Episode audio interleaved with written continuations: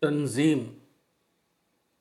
قرآن میں ارشاد ہوا ہے اور اللہ نے بنی اسرائیل سے عہد لیا اور ان میں بارہ نقیب مقرر کیے اور اللہ نے ان سے کہا کہ میں تمہارے ساتھ ہوں۔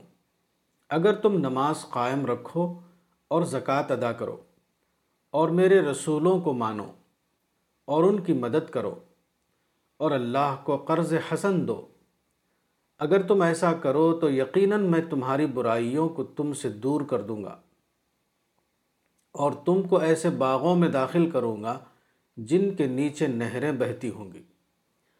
بس اس کے بعد تم میں سے جس نے انکار کیا تو اس نے سوا اس سبیل کھو دی۔ سر معدہ آیت بارہ۔ ایک دانے کے اندر خدا نے ایک سرسبز و شاداب پودا چھپا رکھا ہے۔ اور ایک گٹھلی کے اندر ایک پورا درخت موجود ہے۔ مگر یہ امکانات صرف اس وقت بروئے کار آتے ہیں جبکہ دانہ یا گٹھلی کو مٹی میں ڈالا جائے۔ اگر ان کو شیشے کی میز پر سجا کر رکھ دیا جائے تو نہ دانے سے پودا نکلے گا اور نہ گٹھلی کبھی درخت کی صورت اختیار کرے گی۔ اسی طرح اللہ نے دنیا کی ہر چیز کا ایک قاعدہ مقرر کر دیا ہے۔ یہ قاعدہ ہمیشہ کے لیے اٹل ہے۔ ہر چیز اسی مقررہ قاعدے پر قائم ہوتی ہے اور اسی کے مطابق بڑھتی ہے۔ اگر اس قاعدے کی خلاف ورزی کی جائے تو کبھی مطلوبہ نتیجہ برآمد نہیں ہو سکتا۔ یہی معاملہ انسانی زندگی کا بھی ہے۔ جو قوم آسمانی کتاب کی حامل ہو، اس کے لیے اللہ تعالیٰ کا مخصوص ضابطہ ہے۔ ایسی قوم کس طرح زمین میں جڑ پکڑتی ہے اور دنیا و آخرت میں فلاح حاصل کرتی ہے، اس کا ضابطہ مذکورہ آیت میں بیان کر دیا گیا ہے۔ اس قرآن ضابطے کو یہاں سوا السبیل کہا گیا ہے۔ سوا السبیل یعنی اللہ تک پہنچنے کا سیدھا راستہ یہ ہے کہ آدمی دنیا میں ایک قسم کی پابند زندگی گزارے۔ وہ اس طرح رہے گویا کہ وہ خدا کے عہد کی رسی میں بندھا ہوا ہے۔ اس عہد کی زندگی کی پہلی شرط ایمان کے بعد یہ ہے کہ آدمی نماز قائم کرے یعنی اللہ کے آگے اپنے کو جھکا دے۔ وہ اللہ کی قربت تلاش کرنے والا بن جائے۔ پھر وہ زکوٰۃ ادا کرے یعنی وہ دوسرے بندوں کا اس حد تک خیر خواہ ہو۔ کہ اپنی کمائی میں ان کا لازمی حق سمجھنے لگے۔ پھر یہ کہ اللہ کے دین کی دعوت کے معاملے میں وہ غیر جانبدار نہ رہے، بلکہ اس میں اپنے آپ کو پوری طرح شامل کرے۔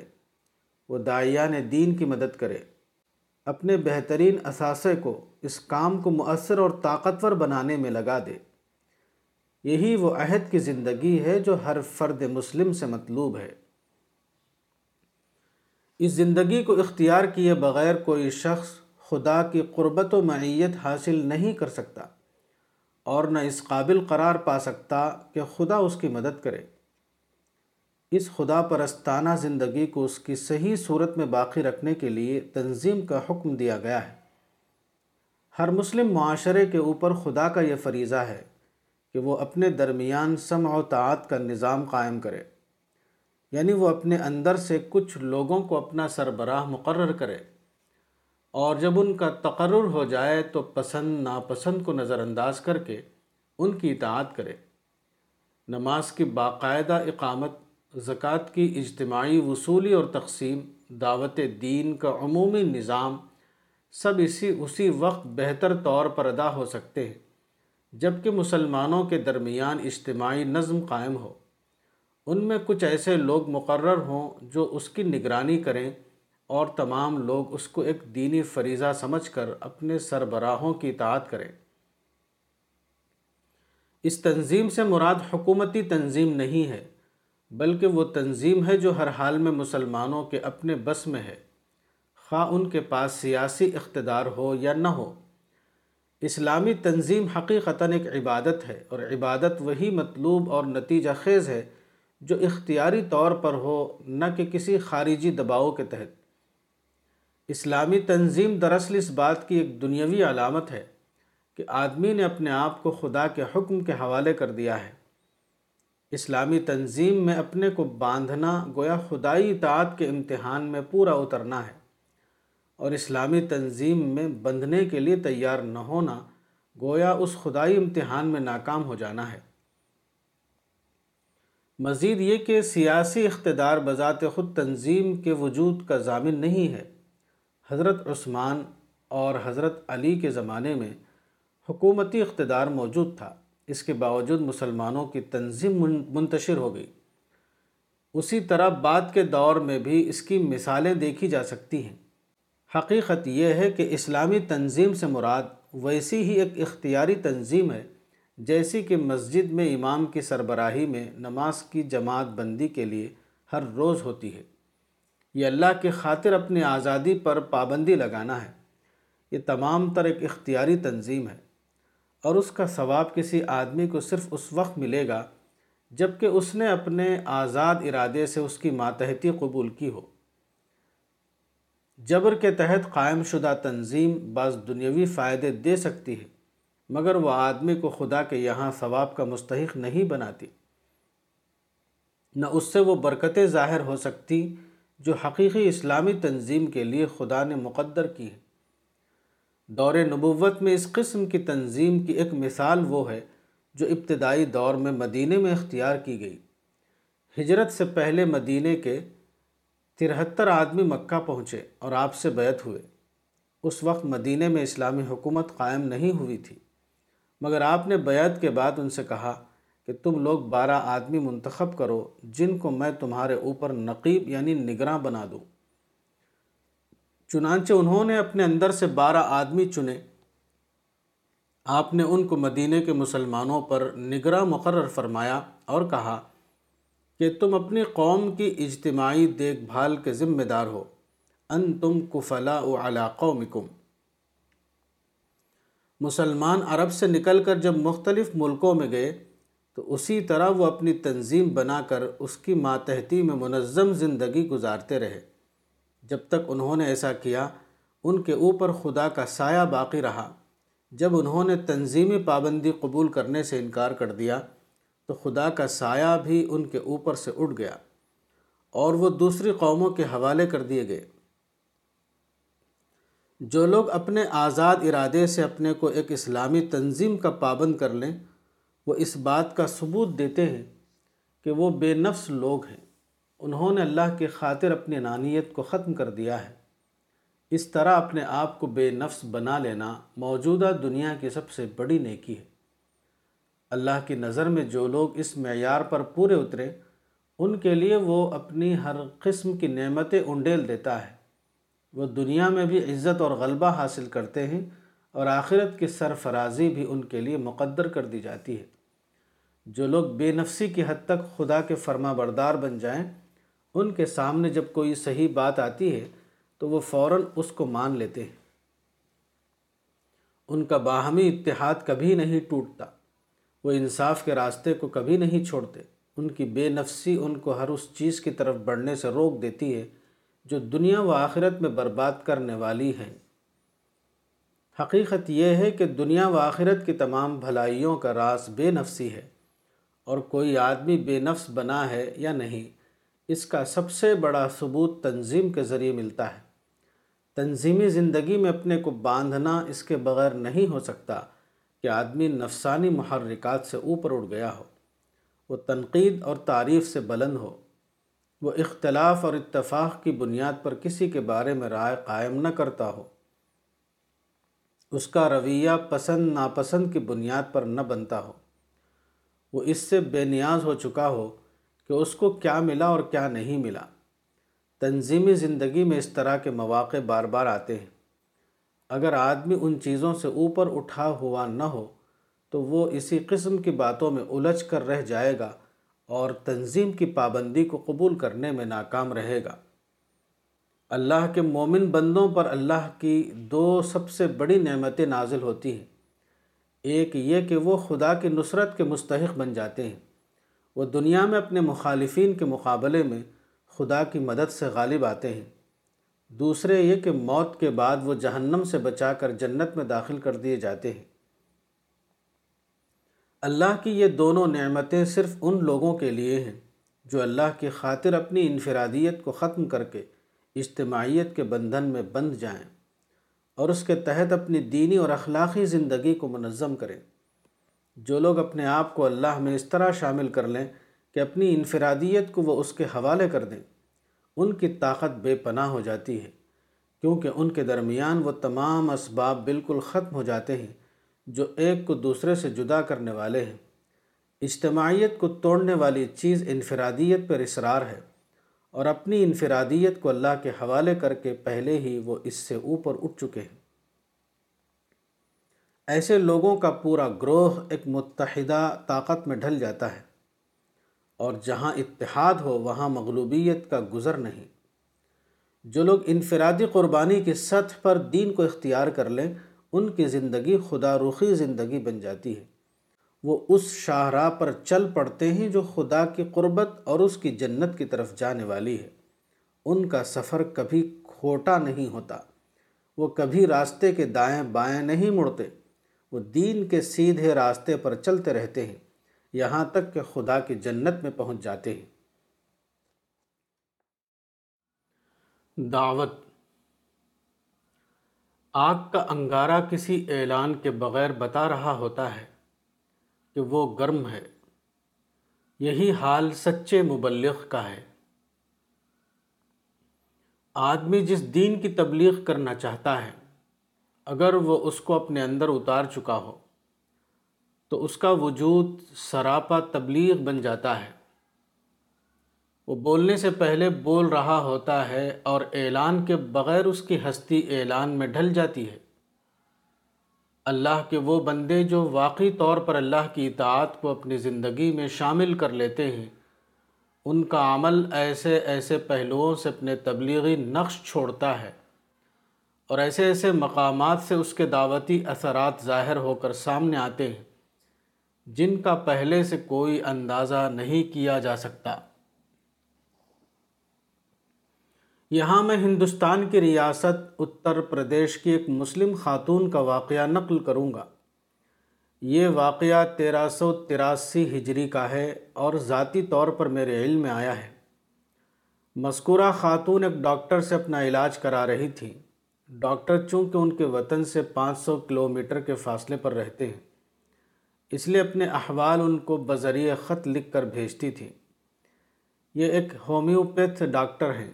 اور اپنے مخصوص طریقے علاج کے مطابق ان کی تاکید تھی کہ حالات بتانے میں یہ بات خاص طور پر لکھی جائے کہ مرض کیسے پیدا ہوا،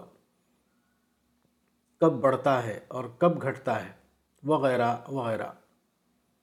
خاتون کو جوڑوں کا درد تھا، جب وہ اچھا ہوا تو سر کا درد شروع ہو گیا۔ کسی علاج سے فائدہ نہیں ہوتا تھا بلاخر انہوں نے ڈاکٹر کو لکھا۔ اپنے حالات کے سلسلے میں آپ کو کچھ لکھنا تھا تاکہ آپ مرض کی نوعیت سمجھ کر صحیح دوا تشخیص کر سکے مگر کئی دن سے سوچ سوچ کر رہ جاتی تھی۔ اب چونکہ یہ علاج کا معاملہ ہے اور طویل علالت کی وجہ سے وہ میرے لیے سخت تکلیف دہ ہو چکا ہے، اس لیے مجبوراً لکھتی ہوں۔ کہنا یہ ہے کہ جوڑوں کا درد جو مجھے پہلے ہو گیا تھا، وہ بفضلی ہی تعالی آپ کے علاج سے بالکل ٹھیک ہے۔ مگر اس کے بعد درد سر کی مستقل پریشانی شروع ہو گئی۔ یہ درد کیسے اٹھتا ہے؟ یہ لکھنے یا کہنے کی بات نہیں تھی، مگر مجبوراً لکھ رہی ہوں کہ اس کے بغیر شاید ہومیوپیتھک طریقے علاج میں صحیح دوا تجویز نہیں کی جا سکتی۔ بات یہ ہے کہ اگر میں رات کو ساری رات آرام سے بستر پر پڑی رہوں، تو سر میں قطعاً درد نہیں ہوگا اور دن بھی خیریت سے گزر جائے گا۔ مگر مجھ کو راتوں کی تنہائی میں اٹھ کر نماز پڑھنا بہت پسند ہے۔ انہیں رات کی نمازوں میں اکثر ایسا ہوتا ہے کہ آخرت کا منظر یا قبر وغیرہ کی یاد شدت سے دماغ میں آتی ہے اور اس وقت بے اختیار آنکھوں سے آنسو بہنے لگتے ہیں۔ بس انہی آنسوؤں کا نکلنا مضر ہوتا ہے۔ جیسے ہی آنکھ سے آنسو نکلے، سر میں درد شروع ہو جاتا ہے۔ میں نے بار بار اندازہ کیا ہے کہ آنسوؤں ہی کے نکلنے سے سر میں درد شروع ہوتا ہے۔ یہ بات کسی سے کہنے کی نہیں تھی۔ محض علاج کی خاطر میں اپنے دل پر جبر کر کے آپ کو لکھ دیا ہے۔ براہ کرم خط کو پڑھنے کے بعد اسے پھاڑ کر ضائع کر دیں۔ یہ سادہ سے چند الفاظ جو ایک معمولی پڑھی لکھی خاتون کے قلم سے محض ضرورت شدید کی بنا پر نکل گئے تھے۔ جب وہ تعلیم یافتہ ڈاکٹر کے پاس پہنچے تو انہوں نے حیرت انگیز کام کیا۔ ڈاکٹر نے جواب میں لکھا، گرامی نامہ ملا۔ آپ نے درد سر کی جو کیفیت بیان کی ہے، وہ میرے لیے تشخیص کے سلسلے میں بہت معاون ثابت ہوئی۔ چنانچہ میں نے دوا تجویز کر لی ہے۔ آپ نیٹرم میور تیس بازار سے منگوا کر کھا لیجیے۔ انشاءاللہ ایک ہی خوراک میں فائدہ محسوس ہوگا۔ مگر میں یہ کہنے کے لیے آپ سے معذرت چاہتا ہوں کہ آپ کے حکم کے بموجب میں آپ کے خط کو پھاڑ نہ سکا، کیونکہ اس کا تعلق صرف آپ کے علاج سے نہیں ہے، بلکہ خود اپنے روحانی علاج کے سلسلے میں میں نے اس کو اس قدر مؤثر پایا کہ کسی تحریر یا نصیحت کا اتنا گہرا اور فوری اثر نہ ہوا تھا۔ آپ نے خط کو پھاڑنے کی بات اس خیال سے لکھی ہوگی کہ اس کے اظہار سے آپ کے اجر میں کمی ہوگی۔ لیکن اگر مجھ جیسے کھوئے ہوئے شخص کو کوئی تحریر حرکت میں لا سکے، تو وہ بلا شبہ میرے لیے آخری دم تک محبوب ہوگی۔ کاش میرے اندر بھی ایسی ہی کیفیت پیدا ہو جاتی اور رات کی تاریکی میں آخرت کی باز پرس کا ہولناک منظر دیکھنے کی توفیق ہوتی۔ اس لیے یہ اظہار محض آپ کی اجازت کے لیے ہے۔ حقیقت یہ ہے کہ میں نے اس لحاظ سے اپنے آپ کو بڑا خوش قسمت پایا کہ اپنے ایک مریض کے جسمانی علاج سے مجھے روحانی غذا ملی۔ یہ خاتون جن کا خط میں نے اوپر نقل کیا، وہ ایک خاموش طبیعت کی خاتون ہیں اور ان کو اپنے بارے میں اس کمی کا شدید احساس ہے کہ وہ تبلیغ و دعوت کا کام نہیں کر سکتی۔ مگر آپ نے دیکھا کہ ان کے ایک خاموش عمل نے کس طرح ایک ایسی تبلیغ کا کام انجام دیا جو تقریروں پر بھی بھاری ہو گیا۔ حقیقت یہ ہے کہ دوسروں کے اوپر تبلیغ و دعوت کا کام کرنے کا مسئلہ سب سے پہلے خود اپنے آپ کو بدلنے کا مسئلہ ہے۔ تبلیغ و دعوت کا کام ذاتی عمل سے نہایت گہرا رشتہ رکھتا ہے۔ جس اسلام کے ہم مبلغ ہیں، اگر وہ خود ہماری زندگیوں میں اتر اترا ہوا ہے تو وہ بے شمار پہلوؤں سے دعوتی کام میں مؤثر ہوگا۔ اور اگر ہماری زندگی اس سے خالی ہو، تو تقریر و تحریر کی شکل میں ممکن ہے کہ کچھ الفاظ وجود میں آ جائیں۔ مگر اس چیز کا وجود نہیں ہو سکتا جس کو حقیقی معنوں میں تبلیغ یا دعوت کہا جاتا ہے۔ دعوت و تبلیغ اور ذاتی عمل کے درمیان یہ رشتہ ان معنوں میں نہیں ہے جیسے کوئی شخص ریاضیات کا لیکچرر بننا چاہتا ہو۔ تو وہ پہلے ریاضی کی تعلیم حاصل کر کے اسے خود سیکھتا ہے، تاکہ وہ ریاضی کے طلباء کو اس کا درس دے سکے۔ ذاتی عمل اور تبلیغ کے درمیان اس قسم کا ارادی تعلق نہیں ہے، بلکہ وہ ایک فطری تعلق ہے۔ ذاتی عمل کا محرک اصلاً یہ نہیں ہے کہ آدمی کامیاب مبلغ بن جائے۔ ایسا ذاتی عمل کبھی وجود میں نہیں آ سکتا۔ اور اسی لیے اس قسم کا ذہن رکھنے والا شخص کبھی اچھا مبلغ بھی نہیں بن سکتا۔ مومن کے اندر عمل کا دائیہ اس لیے نہیں ابھرتا کہ وہ اس کے ذریعے سے عمدہ قسم کا مبلغ بن جائے گا، بلکہ جب خدا کا خوف اور آخرت کی بعض پرس کا احساس اسے بعمل بنا دیتا ہے، تو اس وقت عین اس کے نتیجے کے طور پر ایسا ہوتا ہے کہ اس کی تبلیغ میں اس کی زندگی کے شرارے جھلکنے لگتے ہیں۔ وہ خود بخود ایک کامیاب مبلغ بن جاتا ہے۔ تبلیغ و دعوت میں ذاتی زندگی کے یہ اثرات مختلف پہلوؤں سے داخل ہوتے ہیں۔ میں یہاں صرف دو چیزوں کا ذکر کروں گا۔ نمبر ایک۔ سب سے پہلا اثر تو وہ ہے جس کو میں بالواسطہ تبلیغ کہوں گا۔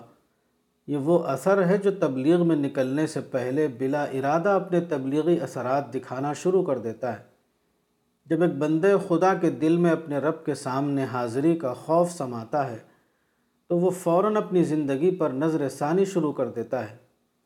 اندر سے باہر تک اس کی زندگی بدلنے لگتی ہے۔ یہ تبدیلی اگرچہ اپنی انتہائی اور مکمل شکل میں کسی انسان کے لیے ناقابل مشاہدہ ہے، مگر اس کے باوجود اس کی کچھ جھلکیاں مختلف شکلوں میں لوگوں کے سامنے آتی رہتی ہیں اور دیکھنے اور سننے والوں کو متاثر کرتی ہیں۔ جب اس کو یہ احساس ستاتا ہے کہ پچھلی غفلت کی زندگی میں اس نے فلاں شخص کے ساتھ ایک ایسی زیادتی کی تھی جو اس کے لیے آخرت میں باز پرس کا سبب بن سکتی ہے، اور وہ اس کے سامنے معافی مانگنے کے لیے حاضر ہوتا ہے، تو اس کے کپ کپاتے ہوئے ہونٹ سننے والے کو بھی ہلا دیتے ہیں۔ اور غلطی کا اظہار کرتے وقت نکل پڑنے والے آنسو کتنے سیاہ اور غبار آلود دلوں کو دھو کر صاف کر دیتے ہیں۔ جب وہ غلط طریقے سے حاصل کیے ہوئے ایک مال کو اس اندیشے کی بنا پر واپس کرنے جاتا ہے کہ آخرت میں اس کے اصل مالک کو یہ اختیار دیا جائے گا کہ وہ اس کے بدلے غاصب کا سارا عمل لے لے اور اسے بالکل خالی چھوڑ دے۔ تو وہ ایک شخص کو صرف اس کا مال ہی نہیں لوٹاتا، بلکہ اسی کے ساتھ اس کو ایمان کی وہ دولت بھی واپس دلاتا ہے جو غفلت میں شیطان اس سے اچک لے گیا تھا۔ جب ایک واقعی نمازی سجدے میں ہماتن پڑا ہوا خدا سے اس طرح سرگوشی کر رہا ہوتا ہے کہ بقیہ دنیا کی اسے خبر بھی نہیں ہوتی۔ عین اس وقت اس کی اس حیعت و فنائیت کو دیکھ کر کسی بندے خدا کا دل اندر ہی اندر اپنے رب کے آگے جھک جاتا ہے۔ وہ بے اختیار چاہنے لگتا ہے کہ وہ بھی اسی طرح اپنے خدا کو پا کر اس سے لپٹ جائے۔ جب زندگی کے عملی معاملات میں لوگوں کو اس سے سابقہ پیش آتا ہے اور لوگ اس کی سچائی، پاکیزگی، دیانتداری اور ایفائے عہد کا تجربہ کرتے ہیں، تو وہ اپنے آپ کو بالکل مجبور پاتے ہیں کہ اس دین کی قدر کریں جس کے اندر یہ طاقت ہے کہ ایسے عمدہ انسان تیار کرے، حتیٰ کہ کتنے غیر مسلموں کو اس طرح کے تجربات سے اسلام کی توفیق ملتی ہے۔ اور کتنی غافل روحوں کو دوبارہ اسلام کا شعور نصیب ہوتا ہے۔ دو پتھر باہم ملیں تو کوئی خاص بات نہیں ہوگی، لیکن بجلی کا ایک تار جب دوسرے تار سے مس کرتا ہے، تو فوراً سادہ تار میں برقی رو دوڑنے لگتی ہے۔ یہی حال انسان کا ہے۔ ایک اچھے انسان کی خصوصیات دوسرے انسان کے لیے برقی رو کی حیثیت رکھتی ہے۔ انسان کے اندر فطری طور پر یہ صلاحیت موجود ہے کہ وہ اچھی چیز سے اثر قبول کرتا ہے اور خدا پرستی کی چیزیں اس کے دل کی آواز بن کر اس کی نفسیات میں پیوست ہو جاتی ہیں۔ جب ایک شخص کوئی عمدہ عمل کرتا ہے یا اس کی زندگی سے خدا پرستی کا کوئی نور چھن کر لوگوں کے سامنے آ جاتا ہے، تو اس وقت دیکھنے والی آنکھیں اور سننے والے کان اسی طرح اس کو قبول کرتے ہیں۔ جیسے بجلی کے تار سے کوئی دوسرا تار برقی رو قبول کرتا ہے۔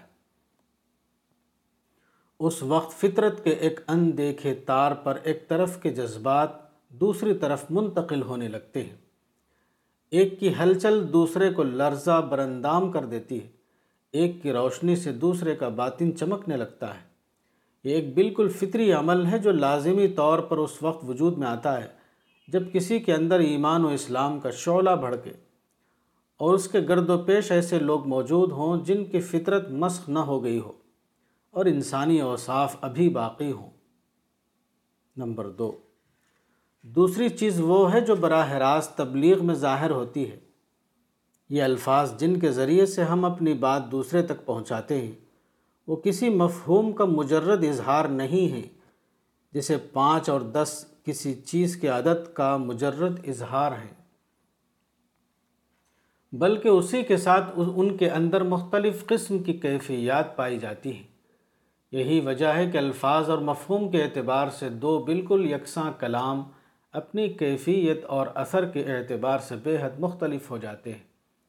اس فرق کو واضح کرنے کے لیے میں یہاں دو شعر نقل کرتا ہوں۔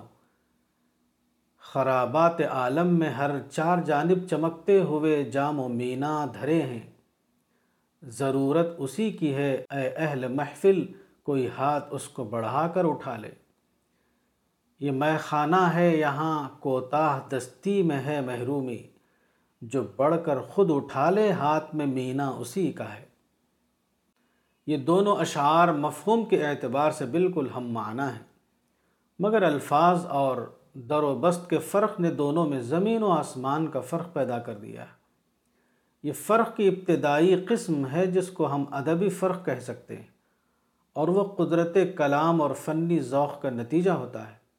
دوسرا فرق وہ ہے جو صاحب کلام کی اپنی اندرونی کیفیات کے اعتبار سے وجود میں آتا ہے۔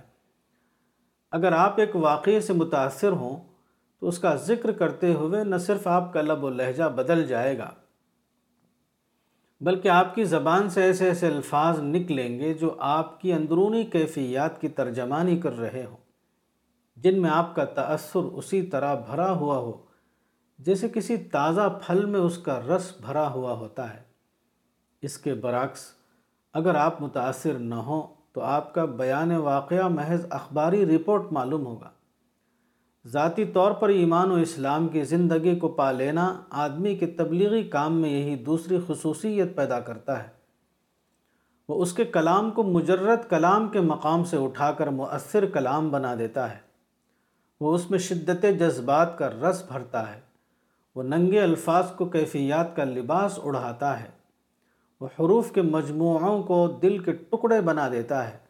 وہ کلام کو خوشبو فروش کا معطر اشتہار بنا دیتا ہے۔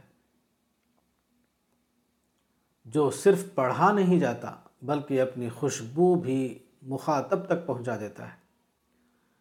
جس کے اپنے اندر اسلام اترا ہوا نہ ہو، اس کے کلام میں بظاہر تمام شرعی باتیں موجود ہوں گی۔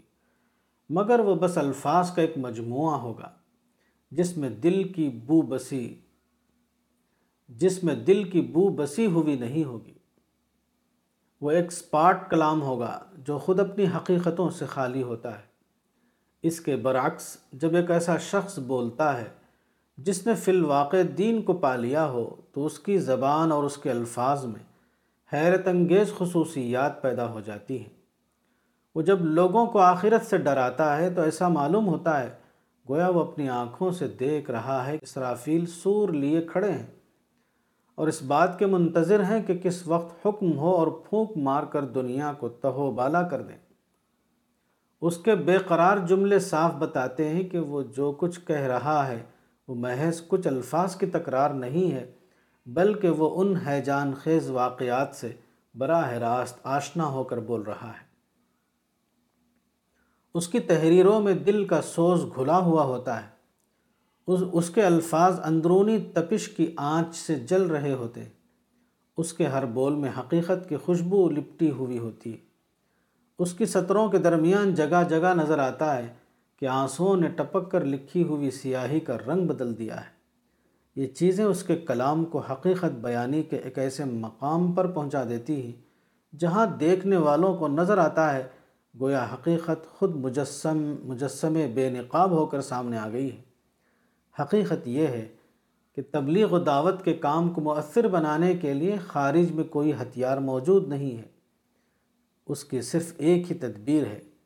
اپنے اندرون کو مسلمان بناؤ، اسی وقت تم اپنے بیرون کو مسلمان بنا سکو گے۔ الفرقان محرم تیرہ سو چوراسی ہجری۔